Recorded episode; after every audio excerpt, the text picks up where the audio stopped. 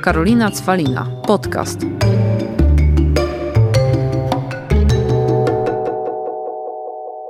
Witam Was w kolejnym podcaście Karolina Cwalina, a moim gościem jest prawdziwa, doświadczona dziennikarka, także stresuje się, Magdalena Łucjan. Cześć Magda. Cześć, dzień dobry. I muszę to powiedzieć, zanim Magda dam Ci dojść do głosu, bo, bo to jest niebywałe szczęście. E, dzisiaj mamy 19 kwietnia. Podcast i odcinek będą później, ale dzisiaj chcemy zaznaczyć, mamy 19 kwietnia, rocznica powstania getcie warszawskim.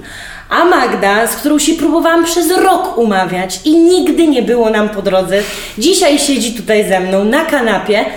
A Magda jest autorką książki, która niedługo będzie miała swoją premierę, Dzieci Getta. No czy to się nie składa w całość? No właśnie. No To właśnie. Nie ma przypadków. Nie uwierzycie, że to się wydarzyło przez przypadek. Tak, i Magda dzisiaj do mnie rano pisze, e, czym mnie zaskoczysz, a ja myślę sobie, no jak to czym? Mamy taką datę, ja właśnie wyszłam spod prysznica i na to wpadłam. Tak, to No, prawda. także nie, skoro nie ma przypadków, no to Magda, o wiele rzeczy chciałabym Cię zapytać, wiadomo, ale jednak no, skoro mamy dzisiaj taką rocznicę, no i to jest nowa książka, to chciałabym poruszyć ten wątek. Dzieci getta. Jak się w ogóle pisze taką książkę pod kątem emocjonalnym? Bo ja muszę jeszcze zaznaczyć, że Magdy, pierwsza książka była o powstańcach warszawskich i wtedy się moja miłość do Ciebie zaczęła. Później y, był jakby, to była książka, wcześniej był cały jakby taki no, odcinkowy reportaż z powstańcami, który realizowałaś dla TVN24. Tak jest. E, Później było o więźniach Auschwitz i teraz dzieci getta. Jakby ja najpierw emocjonalnie chcę zapytać, jak takie coś, jakie takie materiały się w ogóle robi? Jeżeli mam być szczera, to mega ciężko. Y, rze- rzeczywiście jest to wyzwanie emocjonalne. Poza tym, że temat jest potwornie ciężki i trudny, i, i jakby czyta się o tym ciężko, słucha się o tym ciężko, pisze się o tym ciężko, no to rzeczywiście y, jakoś tam te emocje musiałam ogarnąć i sobie z nimi poradzić. I, i w sumie jeszcze do dzisiaj jakoś to przepracowuję. Obecnie te wszystkie wątki wracają do mnie w snach i powstają jakieś takie przedziwne sny, gdzie de facto odtwarzam losy moich bohaterów. Albo uciekam, y, gonią mnie jakieś psy, których ja się boję, uciekam przez las, wychodzę z getta, przeskakuję przez mur, albo gdzieś próbuję się wydostać. No więc rzeczywiście to, to się odbija też na, na, na twórcy. No ale tym bardziej jest to szokujące, co, co ci ludzie przechodzą, przeżywają, gdy do tych tematów muszą wracać i żyją z tymi wspomnieniami na co dzień. I to jest jedna rzecz, a jeszcze jak najgorzej, jak w ogóle, wiesz, to jest tak niebywałe, bo pewnie ja Ci zadam te pytanie i ktoś tu tego słucha i myśli, a zaraz pewnie powie, nie no luz, wiesz, pogadam i koniec, a tu nagle bum, ciężko. To tak trochę, wiesz, tak jakby, żeby tu trochę śmiechu wprowadzić, to myślę, że wiele osób będzie takie, o nie, no faktycznie, to jest ciężkie. Ale druga rzecz, no ja, Magda, wiesz, że jestem Twoją fanką i śledzę, i, ale no ciężko jest Cię śledzić, bo Ty wywołujesz też naprawdę tyle emocji, bo na przykład jeżeli chodzi o powstańców, to ja po prostu tylko czasem boję się, kiedy wstawisz czarno-białe zdjęcie kolejnego powstańca, który odchodzi. Tak, to jest e, taki kolejny ciężki element tej, e, tego typu działalności, że najpierw tych ludzi namawiasz, e, rozmawiasz z nimi, ale siłą rzeczy, może nie ze wszystkimi, bo jest to niemożliwe, ale z częścią z nich pozostajesz w kontakcie. No i to jest nieubłagane. W pewnym momencie dowiadujesz się, że, że, że te osoby nie żyją, że ich nie ma, a w jakimś sposób się, się z nimi, się do nich zbliżyłeś, nawiązałeś relacje. Oni też są bardzo otwarci, oni bardzo chcą tego kontaktu, sami dzwonią, pamiętają, myślą. Yy, No, no, ostatnio nawet rozmawiałam z jedną z bohaterek tej najnowszej książki i po prostu zadzwoniłam zapytać, jak się czuje, jak się miewa, czy wszystko dobrze. I ona mówi, że dwa tygodnie Cię nie widziałam w faktach, co się działo. Proszę tłumaczcie. Więc jakby nawiązuje się te relacje. No i to jest potwornie smutne. Z dziesięciu powstańców, którzy byli w cyklu, sześciu już nie żyje. No więc to jest rzeczywiście taki moment, że oni odchodzą regularnie, bardzo często. Znaczy, tak można się tylko cieszyć, że jednak tyle żyli Tak. e, i tyle byli z nami i tyle tych obchodów i rocznic, które są naprawdę cudowne. Zresztą inaczej, tyle obchodów rocznic, które były jednak też w przedpandemicznym świecie mogli przeżyć, e, bo to wszystko naprawdę bardzo, no myślę, że było dla nich fajnym takim hołdem i byli z tego dumni. No także emocji jest w tym wiele, no ja tu zaczęłam od powstańców, bo tutaj akurat jestem, nie wiem, wielką fanką tego wszystkiego, a dzieci, e, dzieci getta tutaj jakby te emocje są świeże, bo tutaj jakby więcej osób też żyje i jest. E, Właśnie w sumie nie. Nie? W sumie e, jakby zdecydowana większość została. e, czy Znalezienie kogokolwiek, kto pamięta getto, jest super trudne. Takich dorosłych ludzi w zasadzie już nie ma. Właśnie zostały tylko dzieci, a i tak większość z nich to są dzieci, które znają swoją historię z opowieści innych. E, Albo odtwarzają ją z jakichś elementów, ale nie wiedzą do końca, jakie były ich losy, bo były za małe. Miały rok, dwa latka, czyli jakby te, te Okej. obrazy w pamięci nie zostały. Znalezienie osób, które pamiętają to, czyli miały już no, co najmniej 5, 6, 7, 8, 12 lat, to jest bardzo duże wyzwanie.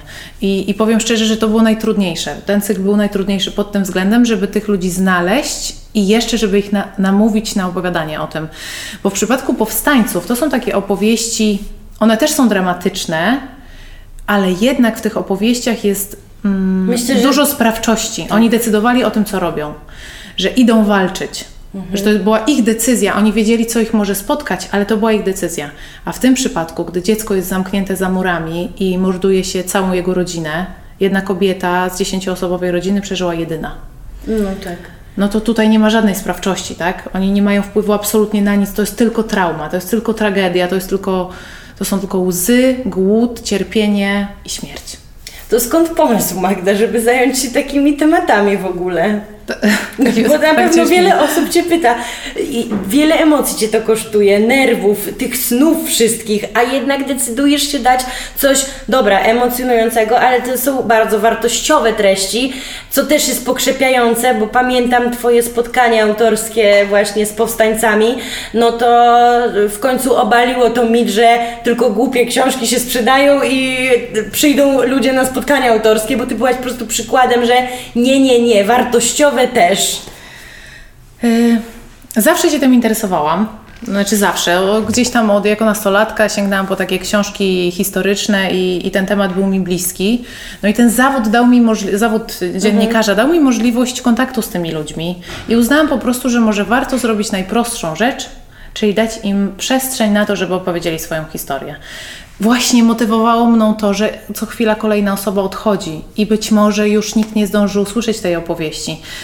I tak sobie myślę, że dzisiaj, jak wszyscy nam mówią na co dzień, jak mamy żyć, co mamy myśleć, co jest dobre, co jest złe, każdy polityk, yy, każda osoba publiczna uważa, że ma prawo nam wszystkim coś narzucić, to tak naprawdę to są ci ludzie, którzy mają prawo i podstawy do tego, by coś nam poradzić, a oni tego nie chcą robić, bo oni uważają, że a na pewno, czy ktoś nas będzie słuchał, a czy w ogóle ktoś chce słuchać, co myśli taka starsza osoba, a ich doświadczenia życiowe absolutnie są podstawą do tego, żeby coś nam mogli do, do, doradzić, poradzić, dać jakiś swój przekaz. I każdego zresztą bohaterów o to, py, o, o to pytam. No i też się wydaje, że oni jednak no, mają taki szacunek społeczny. Tak. Znaczy... Bo polityk, nie, wiesz, to zależy od jakiejś grupy, która jest wierna mu, a tutaj to myślę, że jednak wiele osób takie osoby naprawdę szanuje po pierwsze. Tak, rzeczywiście y, ich przesłania y, jakby nie spotykają się z, z żadnymi kontrowersjami, tak? Nie, Chociaż zresztą nie wyobrażam jestem- sobie tego, ale no po prostu to są bardzo mądre słowa i, i o dziwo bardzo dużo młodych ludzi chce tego słuchać. Bo na początku realizując ten cykl myślałam sobie, dobra, jest to całkowicie niekomercy- niekomercyjna rzecz, robię to dla jakiejś idei właśnie tego, żeby zachować ich wspomnienia, a okazało się dokładnie odwrotnie. Tak, ja myślę, że bardzo dużo ludzi młodych w ogóle, jeżeli chodzi o samą kwestię powstania warszawskiego, tego okresu, to bardzo jest zainteresowanych. Wręcz to jest taki jeden z takich ulubionych tematów wojennych akurat tamtego czasu. I zresztą było widać po Twojej książce i po zainteresowaniu, e, że to, to, to nie było jakby limitu wiekowego, który byłby tym zainteresowany. Jedyne, co mnie czasem boli a propos tego szacunku, o którym mówisz, że czas- czasem mam wrażenie, że no tym ludziom też się coś na przykład nie podoba, oni o tym mówią i już wtedy ci, co nie chcą, to tego nie słyszą. Tak, I to to, jest przykre. Tak, to jest przykre. Znaczy, przykre jest to, że niektórzy nawet życie takich ludzi próbują wepchnąć w jakąś polityczną Mhm. szufladkę. A takich ludzi nie da się wepchnąć w polityczną szufladkę. To znaczy, możemy zrobić dwie rzeczy: albo posłuchać tego, co mają do powiedzenia, albo ich olać. No, jeżeli ludzie wybierają tę drugą drogę, to jest ich sprawa. No to W prawda. ogóle staram się tym nie, nie, nie, nie zajmować. A powiedz mi, no tutaj jeżeli chodzi o powstańców, to też realizowałaś, rozumiem, w Warszawie głównie, byłaś, tak? A jeżeli chodzi, no getto, to też rozumiem, że tutaj, czy Nie, jeździłaś? Tak, jeździłam. Jeżeli chodzi o getto, to zależało mi na tym, żeby nie zamykać się na getcie warszawskim, tym najbardziej znanym, największym, gdzie też rzeczywiście jest najwięcej osób, które, które jeszcze żyją i mogą coś nam o tym opowiedzieć. I zależało mi na tym, żeby wyjść poza Warszawę, więc mam też relacje z getta łódzkiego, białostockiego. No tak, Białystok, to ja Ci powiem, że pamiętam, e, ja byłam w szoku, bo, znaczy, ja może nie byłam w takim szoku, ale no Białystok, sama wiesz, jakby ja jestem z Białego Stoku, przecież znasz i moją rodzinę białostocką, em, tutaj, e, że jakby no jest to miasto i piękne, ale ma też swoją, też taką można powiedzieć niechlubną kartę i ludzie często są w szoku, że w tym mieście było najwięcej w ogóle Żydów w całej Europie w pewnym momencie tak naprawdę. Od, no po prostu od samych mieszkańców i ile synagog było, wszystkiego, łącznie jeszcze prawosławie, jakby Tatarzy, że to jest aż dziwne, znaczy komuś się wydaje, że z drugiej strony jest tam cały obóz nacjonalistyczny, ale czasem mam wrażenie, patrząc też po świecie, że tam, gdzie jest czegoś dużo różnorodności, to ludzie się szybciej inni tak naprawdę zaczynają buntować. Mm, Więc tutaj e, to, to tutaj jakby trzeba wspomnieć, bo każdy mówi Białystok, że tam i tak, drodzy Państwo, w Białymstoku było najwięcej Żydów i tu mogę nawet się pochwalić, że mój e, mm, brat rodzony mojego pradziadka w Jadwaszem, jak zresztą byłam, ma drzewko numer 137 czy 127 przy samym wejściu do muzeum i ma order Sprawiedliwi wśród e, narodów świata. On akurat był proboszczem w Kartuzach i po prostu chronił normalnie rodziny żydowskie u siebie na plebanii. Taka historia. Piękna. No rzeczywiście ten Białystok ma takie dwie strony. Jedną tą na szczęście, tą piękną, ale no też tą już przedwojenną kartę bardzo dużego nacjonalizmu, bojówek, które Tak. E, atakowały. No tak jest, no nie mam tu co kłamać, no tak jest, to każdy wie, tak? Ale żeby chociaż dać punkcik, że Tak. nie jest aż tak najgorzej, jakby ktoś myślał. Tak, i poza tym Białostockiem Łódzkie, Borysławiu, w Wołominie, więc starałam się tutaj nieco szerzej to mm, pokazać i mam nadzieję, że to się udało w tej książce. Więc y, no, moi rozmówcy, musiałam ich, ich kilku odwiedzić poza Warszawą. Wrocław, jeden z bohaterów mieszka we Wrocławiu, jedna z bohaterek w Łodzi, całe życie i właśnie była y, w łódzkim getcie. To też pandemiczne takie podróże, że trzeba do tych ludzi no, też przekonać, żeby się spotkali. Tak. No to też wiadomo, da się dużo rzeczy zrobić zdalnie i online, ale inaczej jak rozmawiasz, to są też inne pewnie emocje tej rozmowy. Absolutnie. Znaczy, mm, jeżeli chodzi o pierwsze spotkanie, ono musi być osobiste, bo rozmowa online jest y, obarczona y, no, tym, że to nie jest taki osobisty kontakt i nie nawiąże się tej relacji takiej, jaką należałoby nawiązać, a jednak rozmawiamy o najcięższych wspomnieniach. I te emocje są bardzo silne, i to musi być bardzo taka intymna rozmowa. Y, Więc y, epidemia tutaj y, stanowiła spory problem, ale jak już te pierwsze miesiące najtrudniejsze, jeżeli chodzi o zaznajomienie się z tym, co się dzieje, minęły, no to było nieco łatwiej. Mogłam się przetestować, izolować i miałam pewność, że tutaj nic się nie wydarzy. A jeżeli chodzi o kwestię tych e, jakby ludzi żyjących w, Auschwitz, to wtedy dużo jakby też musiałaś jeździć do Auschwitz, czy bardziej też do tych osób, które tam były więźniami? Cały cykl e, obóz nagrywaliśmy właśnie w Auschwitz e, i, i bardzo mi na tym zależało, żeby bohaterowie rozmów przyjechali do Auschwitz. Czyli to oni, niektórzy myślę, że to było jakby któryś czy raz, czy na przykład pierwszy raz po tym, jak tam byli ileś lat temu? Emocje były straszne i, i powiem szczerze, że pękało mi serce i cały czas się zastanawiałam, czy to była słuszna decyzja. Ostatecznie uważam, że była słuszna, bo jednak klimat tych rozmów i też, też oni mi po, roz, po, koń, po rozmowie mówili, że cieszą się, że rozmawiali o tym tutaj, bo łatwiej im wracać do tej tragedii w tym miejscu niż u siebie w domu. Swój dom chcą traktować jako azyl wolny od tych wspomnień, myśli, rozmów. Natomiast e, rzeczywiście ich emocje, jak oni wchodzili do, do tych baraków i, ym, no i. Przeżywali to bardzo, tak? Znaczy jedna pani wręcz musiała, powiedziała, że musi chwilę postać, bo, hmm. bo po prostu to jest to miejsce Żywe i ona je pamięta, tak. I tylko mówiła, że to było pełno różnych pryczy drewnianych i to było mnóstwo kobiet i tak dalej, i tak dalej.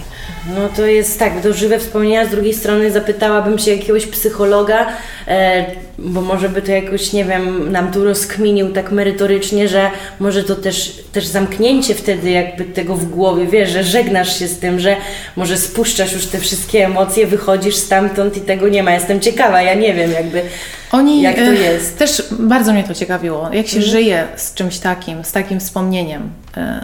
I niestety dosyć negatywne wnioski płynęły z tego, co, co mówili ci, ci rozmówcy, bo, bo mówili, że tak naprawdę to w zasadzie codziennie to Auschwitz im towarzyszy. Mm. Czyli oni mają dzieci, rodziny, no de facto całe życie po Auschwitz, kilkadziesiąt lat życia. Przez te kilkadziesiąt lat w zasadzie niemal codziennie wspomnienie Auschwitz im towarzyszy. Mm. Więc jest to tak głęboka trauma, że, być może są tacy, którzy inaczej to przeżyli. No ale to wiesz, to jak Magda sama tam byłaś, wiesz jakie to emocje budzi. Ja e, powiem że na własne życzenie byłam tam pięć razy, dlatego, bo będąc na Erasmusie, wiadomo, zakumplowałam się z tam z jakimiś swoimi znajomymi i oni odwiedzając mnie w Polsce, pierwsza rzecz, Kraków Auschwitz. Mhm.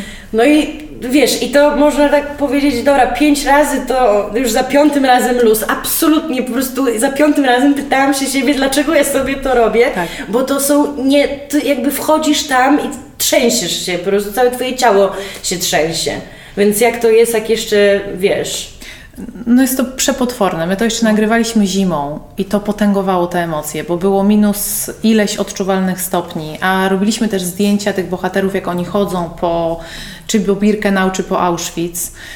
E, no nie wiem, takie jedno zdjęcie bardzo wymowne, e, że, że jeden z bohaterów zdejmuje swoją czapkę i zakłada czapkę więźnia w te, w te, w te, w te pasy. No potworne, tak? Mm. No plus spałam bardzo blisko niestety i z okien w zasadzie widziałam y, mury Auschwitz, więc y, potęgowało to. Magda, to czekaj. Jakie masz jeszcze plany w życiu? Takie wiesz. Powiem tak.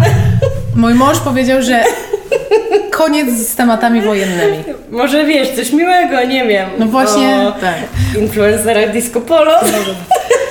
Jakieś inne tematy pójdziesz. Nie wiem, czy mi się to uda, ale rzeczywiście na razie muszę trochę odpocząć. Znaczy ta, ta książka druga mm, jakoś tak mocno mnie doświadczyła i teraz muszę trochę. Tak, bo o powstańcach od... była książka, o więźniach to nie, to był cały tak, cykl, cykl. Mhm. i teraz jest to Dzieciak Getta, kolejna książka. Tak. Także nie, odpocznij, tak. odpocznij, bo też tutaj... też tak uważam. Też tutaj, wiesz, yy, widzisz, nie przedstawiałam też na początku, że tutaj realizujesz materiały, jesteś dziennikarką, między innymi dziennikarką faktów i też jak się fakty ogląda, to widać, że jest Tobie bardzo, są bardzo bliskie tematy z kolei ekologii. Tak. Właśnie, Może coś w tym nie tak. wiem, o ratowaniu delfinków. Tak, dokładnie. Jestem w trakcie realizacji o. cyklu ekologicznego. No pięknie. Zdecydowanie jednak... postanowiłam pójść w tym kierunku, czyli po raz pierwszy zajmę się nie tym, co było, a tym, co będzie. Y, nie są... No nie, i nie teraz znowu, czy to jest pozytywna no właśnie, informacja? Nie powiedziałabym, że te rozmowy są pozytywne. Bo w jakimś wymiarze rozmawiamy o katastrofie, tragedii i tak dalej. To się nie skończy po prostu. Tak, to się nie skończy, no wiem, ale starałam się, starałam się odejść od czegoś lżejszego. No niestety finał tych rozmów jest bardzo zły. Chociaż nie, muszę przyznać, że jak czytam o zmianach klimatu, to, to dołuje mnie to niesamowicie, ale te rozmowy tchnęły we mnie jakieś takie poczucie, że może będzie dobrze, że jest jakby tyle możliwości tylko musi być wola po stronie ludzi, żeby coś zmienić. To prawda, no słuchaj, to ty jako właśnie tutaj taka e, proekolożka, no to w sumie w pandemii od razu możesz widzieć dużo plusów, jeżeli chodzi o naturę. Jak ja sobie pomyślałam, że świat stanął i samoloty przestały latać, to jakim, to, co innego mogłoby się wydarzyć, żeby ta planeta odetchnęła niż coś takiego? To prawda, ale w finale te emisje nie bardzo spadły. Niestety spadły, widać ten, ten, ale bardzo szybko to wraca. No i są obawy, że teraz jak to wróci, To- to pójdzie jeszcze wyżej, żeby nadrobić to wszystko, co, No tak. co stanęło.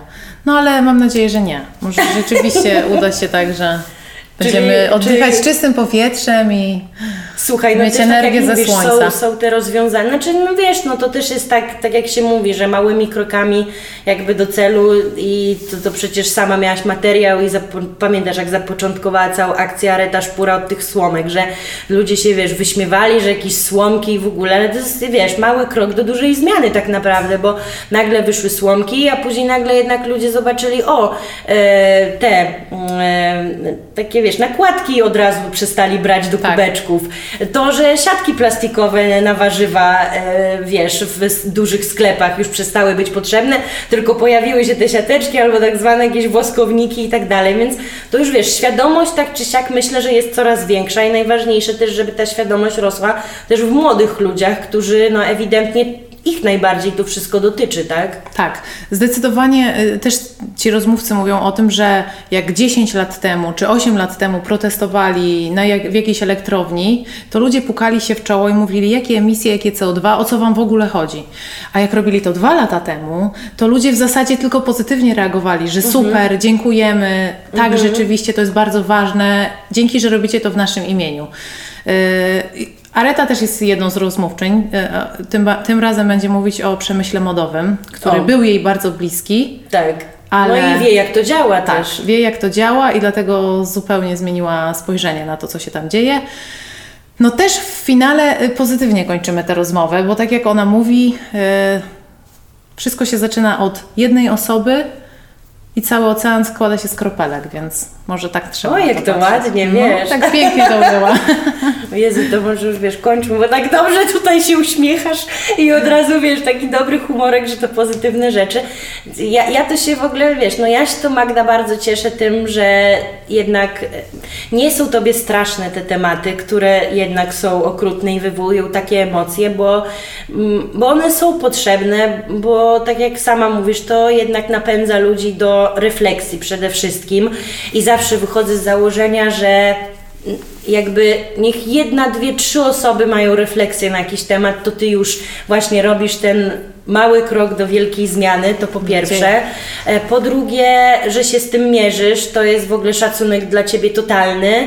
No i fajnie widzieć, że jednak e, to nie jest, wiesz, mnie po prostu denerwuje bardzo i wręcz wkurza, jak mówi się, że głupota się sprzedaje, że durne rzeczy się sprzedają, że im głupsze rzeczy mówisz, robisz, pokazujesz i tak dalej, to się sprzedaje.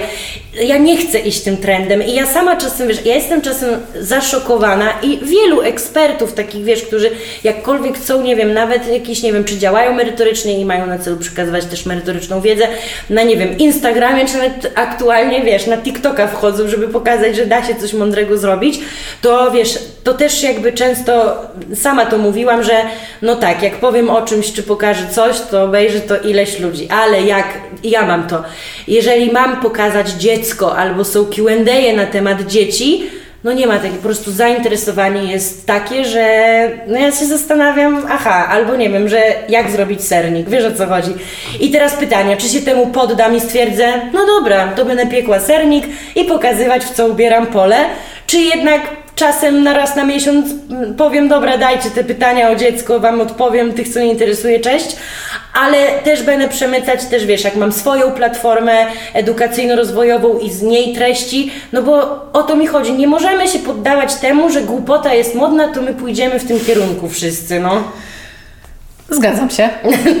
Zgadzam się. Znaczy, rzeczywiście, y, no, ja jako dziennikarka nieco mniej takich innych treści wrzucam, ale rzeczywiście no, dostrzegam też to, że jak wrzucasz informacje y, o tym, o jakiejś ciekawej książce, no to rzeczywiście nieco mniej osób jest zainteresowanych.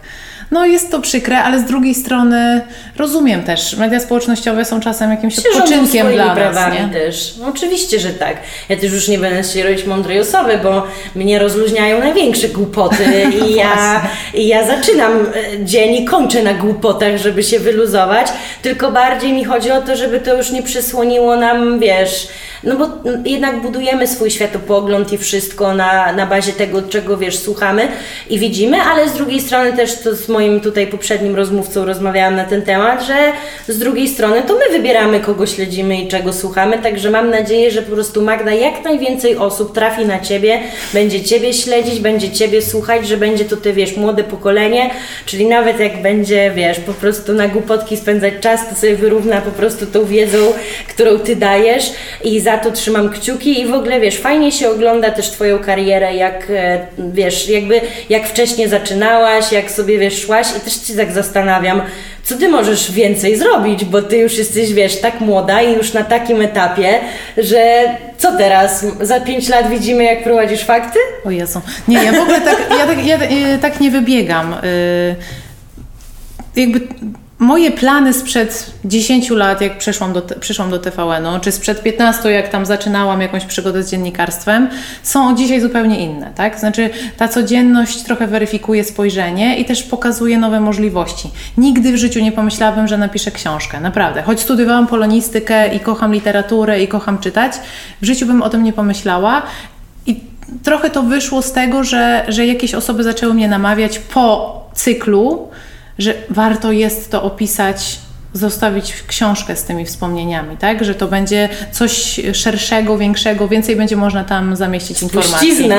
To znaczy tak, że po prostu te, jakby te, te ich wspomnienia będą jeszcze bardziej utrwalone. Dokładnie tak. I tak naprawdę i te tak one to nie wyszło. będą przeterminowane. Ta książka nigdy, ta książka, te książki, te Twoje materiały, one się Magda nigdy nie przeterminują i myślę, że jakąkolwiek pójdziesz drogą i ścieżką, to właśnie to słowo mi się ostatnio podoba, taką spuściznę, jaką po sobie pozostawisz i te pamiątki, to będą, wiesz, e, to będą na lata, a to jak to później, wiesz, bo to też jest tak, że to jak to wykorzystasz później, jaki nośnik i jaki jakby taki cel swój zawodowy za tym pójdzie, to, to, to, to jakby to już jest nieważne, bo jeżeli Ty będziesz budować siebie jako też swoją markę poprzez takie różne działania, to później będzie co ma być, ale na pewno w dobrym tym słowa znaczeniu wykorzystane. Dziękuję. No. Także mi miło. ja się bardzo, nie naprawdę, ja się Magda bardzo cieszę, to jest po prostu ten podcast, ten odcinek, to jest laurka dla Ciebie. No właśnie, Ale- dawaj coś niewygodnego, żeby jakieś niewygodne pytanie mi Słuchaj, żeby... niektórzy tego, pamiętaj, że niektórzy obejrzą, posłuchają, dowiedzą się, że pracujesz w faktach, zmanipulowanej, tragicznej, wiesz, telewizji, zawsze coś negatywnego się znajdzie. Się śmieję, że to wiesz, każdy ma swoją prawdę też w dzisiejszym świecie. To prawda. No, także mam nadzieję, że nie, bo Nie, wiesz, spokojnie. się śmieję, że każdy ma Hejt nie jest mi obcy, więc Ale tutaj- no właśnie, więc bo, bo myślę, że tylko za to można Cię zhejtować jakby, bo jeżeli ktoś ma Cię nie zhejtować, nie wiem, za książkę o powstańcach, to że ja się poddaję jakby, to, to że brak mi słów. Także je, tu jedyny motyw taki hejterski mogłam wymyślić, że no bo wiadomo, mamy teraz dwa światy po prostu. Czy kto, I wiesz, i który, kto który wybiera, to już pozostawiamy, e, pozostawiamy innym, ale co jak co, macie wybierać Magdy książki i się od niej uczyć.